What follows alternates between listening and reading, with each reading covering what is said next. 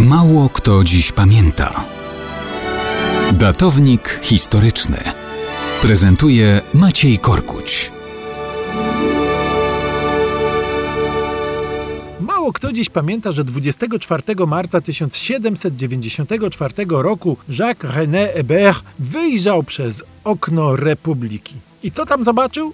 No, na tak postawione pytanie trudno znaleźć odpowiedź. Hébert to był awanturnik i skandalista, zarządca jednego z paryskich teatrów oskarżany o defraudację wielkich sum pieniężnych, wypielęgnowany i skory do luksusu sybaryta, kroczący na czele rewolucyjnych radykałów we Francji, polityczny kompan Dantona Marata i wielu innych francuskich burzycieli Starego Świata. Rok 1789 był przełomem w jego życiu. Rzucił się w wir rewolucyjnych przemian, stając na czele ówczesnych lewicowych radykałów właśnie, którzy w pierwszym rzędzie nienawidzili wszystkiego, co łączyło się z chrześcijańskim dziedzictwem pierwszej córki kościoła, czyli Francji, i z samym kościołem. Hébert zasłynął jako wydawca paryskiej gazety Le Père Duchesne, czyli ojciec Duchesne. Hébert osobiście nie tylko gazetę wydawał, ale też redagował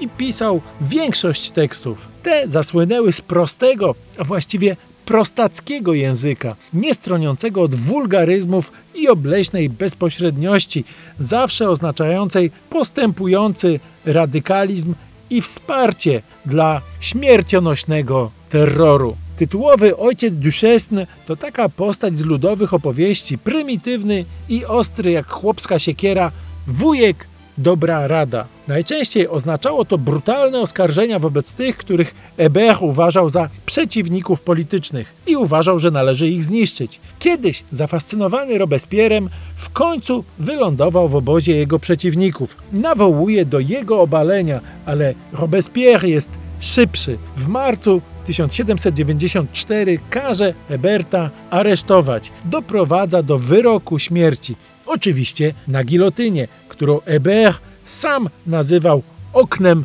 Republiki. I oto 24 marca 1794 opada ostrze owej gilotyny na szyję samego Héberta. Co on tam zobaczył po drugiej stronie? Hm, dokładną odpowiedź naprawdę trudno odnaleźć.